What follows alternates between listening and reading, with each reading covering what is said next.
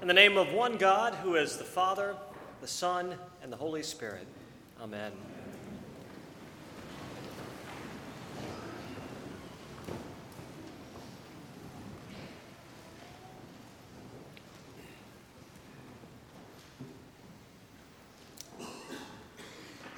My, uh, my world has recently seen a dramatic change, and I guess as those things happen, some things have remained the same and some things um, are radically different. And uh, the reason I, I say that and the reason for that is uh, with the retirement of Joe Warren, um, whom um, I certainly loved and was blessed by his ministry, and I know the same is true um, for you as well. But with the retirement of Joe, I, I stepped into the um, pastoral ministry, um, which has been uh, a blessing, which has been an honor, which is um, unending. Um, I, am part of the Joe Warren fan club um, on a daily basis. Um, y'all have come to know me some more through birthday calls, uh, anniversary calls. In fact, I'm to save some time, I'm just going to call them out now. and if you'll stand as I call it out, that'd be great.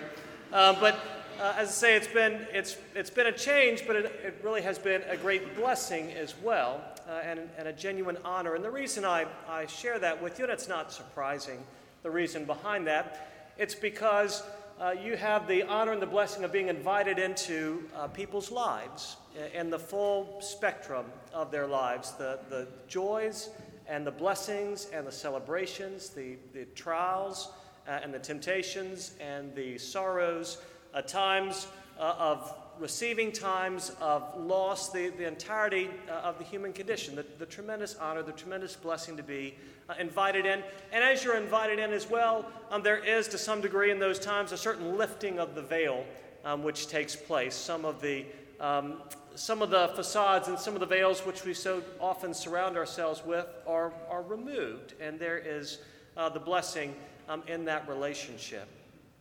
Well, I share that with you um, this morning, both by way of thanksgiving, but also by way of introduction as well, because we hear this morning uh, from Luke's gospel and we hear the account of Jesus' transfiguration um, before the eyes of Peter and John and James. And in that, there is a momentary lifting of the veil.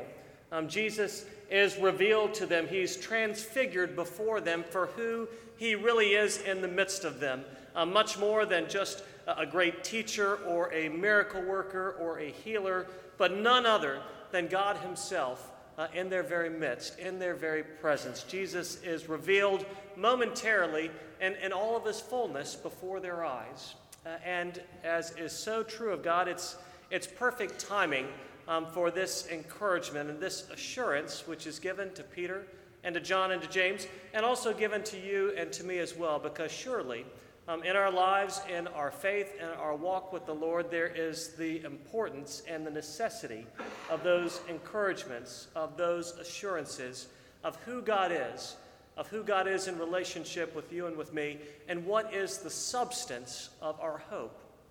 Uh, Jesus, uh, we hear, takes Peter and James and John with him uh, as he goes to pray. As, as Luke often records, Jesus draws aside during important moments, during um, transitional moments, to have that time of fellowship and communion uh, with his Heavenly Father. And um, they go up with him, and as will later happen in the Garden of Gethsemane, we hear that they are weary, they are weighed down, uh, and they quickly fall asleep.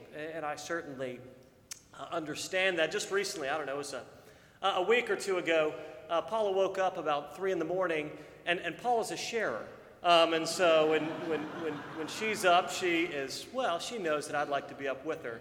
And so um, she woke up and, and, and, and she began to share, and, and, I, and I listened. And after listening for a minute, uh, apparently, um, I, I, I, fell asleep and, and began to snore. And uh, apparently, that's insensitive. Um, so, anyway, just in case, gentlemen, you find yourself in that situation, um, don't snore. Um, that's your dead.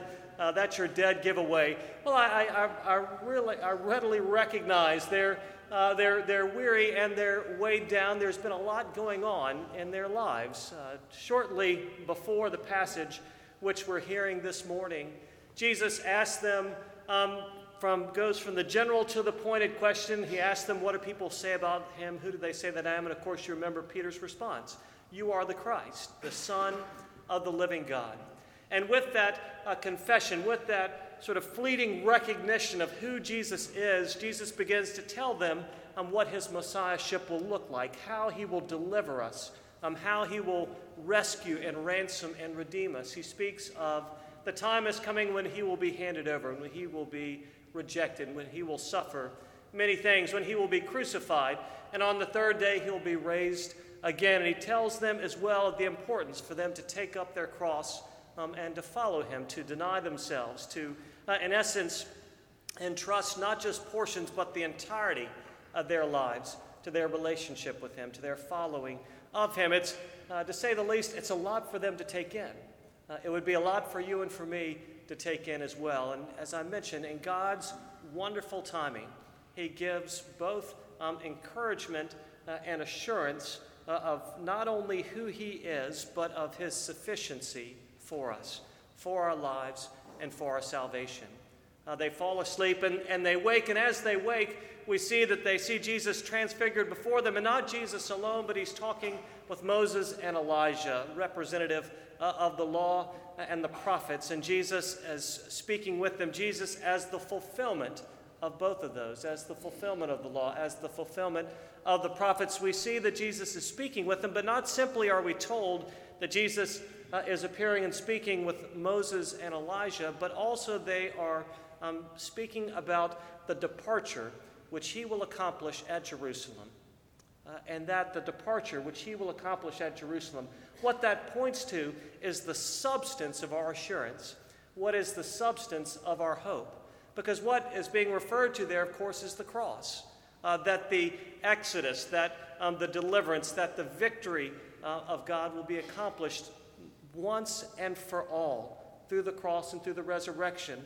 And not simply um, will the victory of God be accomplished once and for all through the cross and through the resurrection, but yours and my assurance, yours and my hope, yours and my salvation and deliverance will be accomplished as well. The amazing news which is proclaimed to us is this is that our salvation does not rest upon our own changeable and subjective spiritual condition.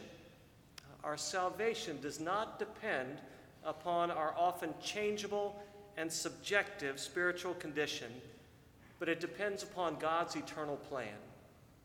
And that is phenomenal um, good news to you and to me, an amazing gift and strength um, to you and to me. We see that from the very beginning, um, there is a plan of salvation. Moses and Elijah are speaking with Jesus about the Exodus, which he will accomplish at Jerusalem. This is, isn't something that um, suddenly happened that God had to redeem.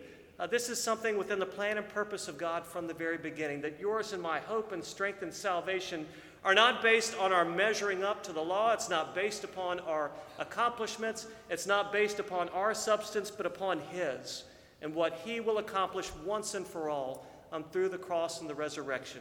Jesus' departure um, is the ultimate and once and for all victory over the powers of sin and death. And it's the gift of God given to you and to me, received and faith by which we are delivered, by which we are made free, by which we are made uh, heirs of all the promises of God, filled with the hope uh, which all the subjective things of this life and our character um, cannot take away from us.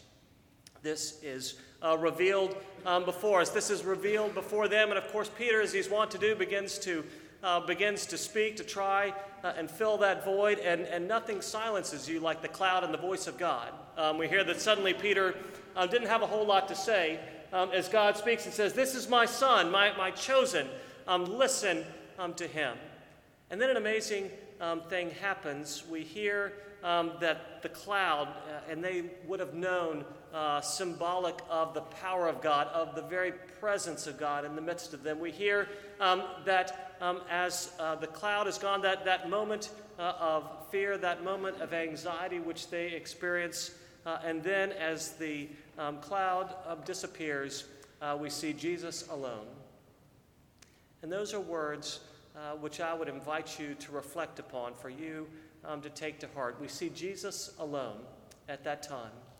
And what I would like to share with you, um, not only this morning, but always, is the sufficiency uh, of Jesus alone for our lives.